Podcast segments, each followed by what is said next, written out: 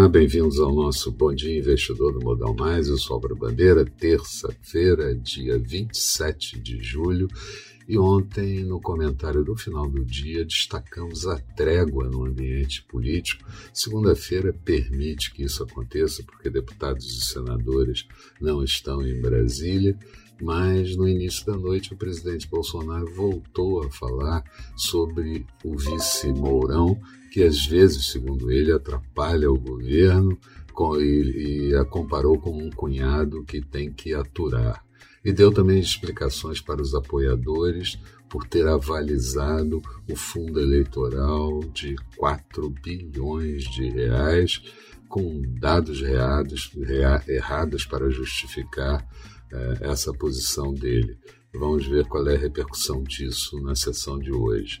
Hoje, mercados da Ásia terminaram o dia com comportamento misto, Bolsa de Xangai em queda de 2,49%, Japão, o Tóquio com uma alta de 0,49%, Europa começando o dia com quedas e futuros do mercado americano também com quedas, e isso depois de ontem ter batido recorde. Aqui fechamos o dia de ontem com uma valorização de 0,76%, índice ali nos 126.003 pontos, e não podemos perder o patamar dos 125, 124 mil pontos, sob pena de acelerar vendas. Os investidores seguem preocupados no mundo com a expansão do Covid-19 e a variante Delta e possíveis reflexos na retomada da economia global, principalmente atrapalhando governos de países desenvolvidos. Na China, durante a madrugada, tivemos a divulgação do lucro industrial, ele desacelerou para uma alta anualizada de 20% em junho, vindo de 36,4% de expansão no mês anterior. Na Coreia do Sul, o PIB do segundo trimestre cresceu 0,7% e, na comparação anual, uma alta de 5,9%. Nos Estados Unidos, o governo ainda espera aquele acordo bipartidário do pacote de infraestrutura e também a elevação do teto da dívida para não travar algumas atividades do governo. Aqui, tivemos a divulgação do IPC da FIP da terceira semana do mês de julho, uma alta de 0,90%, vindo de 0,87 na, na previsão anterior, juros subindo por mais, é, por mais uma expectativa de endurecimento do Copom na reunião da próxima semana.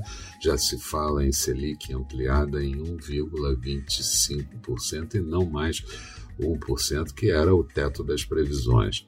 E o Ministério da Saúde descarta a aplicação da terceira dose reforço de vacina pelo, e pelo menos em oito capitais faltou entrega de vacinas para imunização da população. Na agenda do dia, vamos ter a divulgação do índice INCC, Índice Nacional da Construção Civil do mês de julho, sai também a confiança do setor de construção e a nota do setor externo no mês de junho. Nos Estados Unidos, saem as encomendas de bens duráveis de junho, o índice de atividade industrial de Richmond em julho, a confiança do consumidor do Conference Board também em julho e uma safra de balanço de empresas de tecnologia. Apple, Alphabet, lê-se Google e Microsoft, além da Visa. Uh, expectativa para o dia, Bovespa podendo fraquejar um pouco, pelo menos no início da, do, da manhã, dólar mais forte e juros em alta. Falando de mercados, Bolsa de Londres agora tinha queda de 0,46%, Paris em queda de 0,28%, Frankfurt com queda de 0,47%, todas três reduzindo perdas do início da manhã.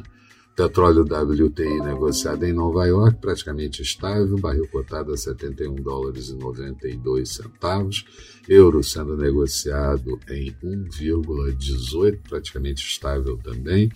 Notes americanos títulos de 10 anos com queda na taxa de juros para 1,25%, E futuros do mercado americano, Dow Jones em queda de 0,34%, Nasdaq perdendo 0,08%. Eram essas as considerações que eu gostaria de fazer. Tenham todos um bom dia. Eu aguardo vocês no final da tarde com o nosso Boa Noite Investidor. Até lá então.